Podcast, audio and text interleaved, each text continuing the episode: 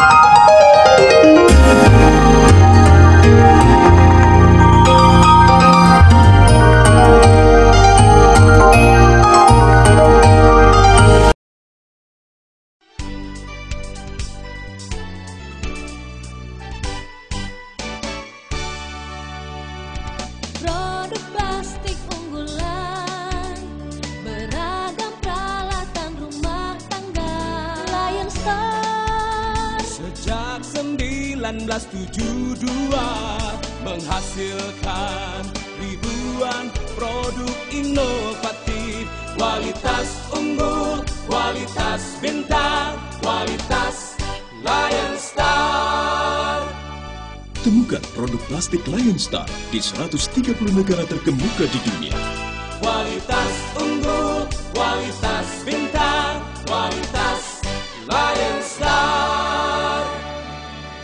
Lion Star, kualitas bintang. masih suasana lebaran. Ya, saya menyampaikan permohonan maaf minal izin wal faizin mohon maaf lahir dan batin. Pertama sudah berbentuk untuk dan atas nama keluarga besar sikap tidak sikap buruk. Ingin menyampaikan taqabbalallahu minna wa minkum minal aidin wal faizin mohon maaf lahir dan batin.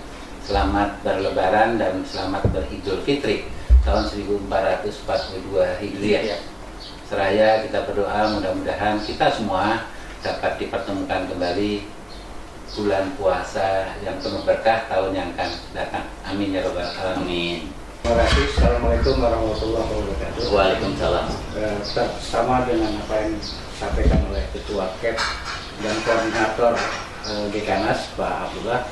Taqabbalallahu minna wa minkum minal aidin wal faizin mohon maaf lahir batin sebelumnya kepada seluruh anggota dan seluruh pekerja buruh di Indonesia.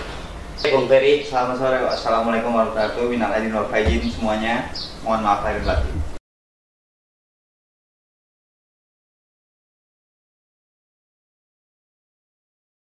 dan ke kader muda ya karena kebetulan ya sore hari ini nggak disangka nggak diduga beliau bisa hadir juga di tengah-tengah kita dalam acara ngopi bareng di siang hari ini Uh, Bung Ferry kita ketahui bersama ya akhir-akhir ini uh, banyak isu ya yang mengangkat tentang masalah nasib buruh dan saya juga uh, mendapat uh, apa masukan ya saran dari tingkat unit kerja banyak banget persoalan masalah perkembangan uh, undang-undang cipta kerja.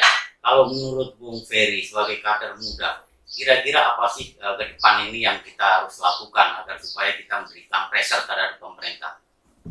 Terima kasih sebelumnya. Bapak. Assalamualaikum warahmatullahi wabarakatuh. Waalaikumsalam. Sebelumnya saya juga tadi udah ngucapin sekarang saya mau ngucapin lagi. Apa walaupun min wa minkum minal aidin wal faizin mohon maaf lahir batin.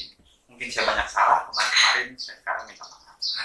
Untuk menjawab pertanyaan Bapak ini menarik sebenarnya. Kalau berbicara soal uh, apa namanya uh, gerakan serikat buruh saat ini terutama untuk menghadapi soal isu undang-undang cipta kerja undang-undang 11 tahun 2020 saya juga pernah beberapa kali sempat berdiskusi dengan kawan-kawan di tingkatan bawah.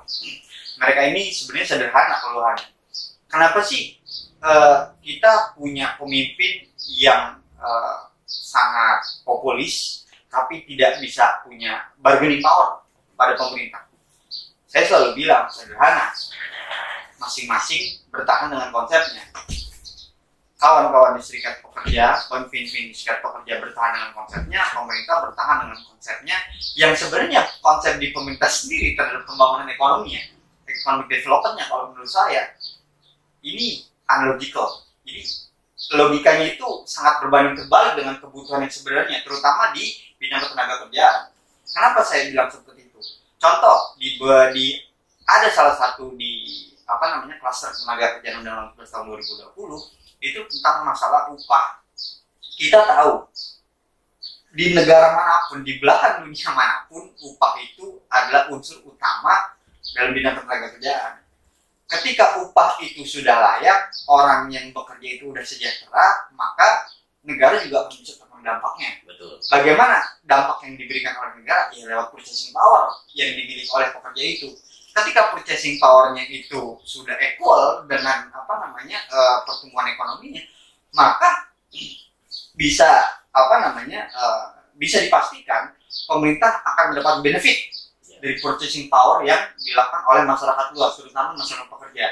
Nah, terus tadi juga berbicara soal apa namanya eh, ke depan, tantangan ke depan. Kalau menurut saya sederhana. Di Indonesia ini ada 16 konfederasi Iya. dan semuanya itu jumlah masanya bisa diperhitungkan. Cuma yang menjadi persoalan sekarang adalah tidak maunya duduk bersama para pemimpin ini.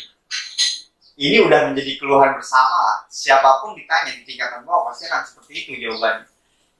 Pertanyaan mereka sederhana, kenapa sih isunya sama tapi nggak mau maju bareng? Ada beberapa banyak uh, pihak mengatakan, ya sudah, kita bergerak beda-beda juga nggak masalah, tujuannya sama. Oke, Bung Ferry.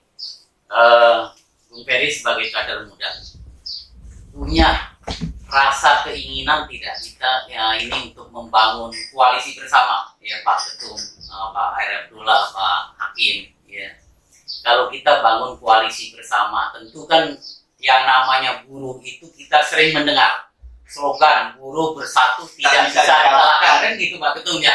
Itu dari zaman saya sekolah itu. Ya itu. Tapi pada akhirnya setiap kita aksi turun ke jalan bahkan pemerintah tidak mau mendengar ya. Kira-kira ada nggak niat dari kita kita ini untuk membangun koalisi bersama menjadi satu untuk membangun kekuatan? Kalau saya boleh jujur, ada sangat besar keinginan itu. Cuman terlebih lagi, yaitu tadi kalau saya boleh belak-belakan, Pak, Pak Dula Hakim. Kalau saya boleh belak-belakan, eh, pada prinsipnya satu, untuk bisa mewujudkan itu, buang ego masing-masing para pemimpin. Jadi intinya ego harus Intinya dibuang ego. ya. Intinya ego. Sekarang kalau misalnya kita jalan sendiri-sendiri cuma untuk sekadar populis mata buat apa? Mereka selalu mengatakan, iya perjuangan itu tidak ada instan. Iya memang, di mana pun kalau kita berbicara eh, perjuangan atau pergerakan memang tidak ada instan. Tapi yang namanya usaha itu mengenal yang namanya progres. Sekalipun tidak ada hasil, tapi ada progres. Progresnya seperti apa? Apakah sudah sesuai dengan konsep kita, visi misi kita, atau belum? Nah ini harus menjadi evaluasi bersama. Kenapa sih progres itu tidak bisa kita hasilkan? Progres itu tidak bisa kita capai? Karena itu tadi yang kalau misalnya saya boleh jujur lagi, ego, ego itu masih besar besar. Oke.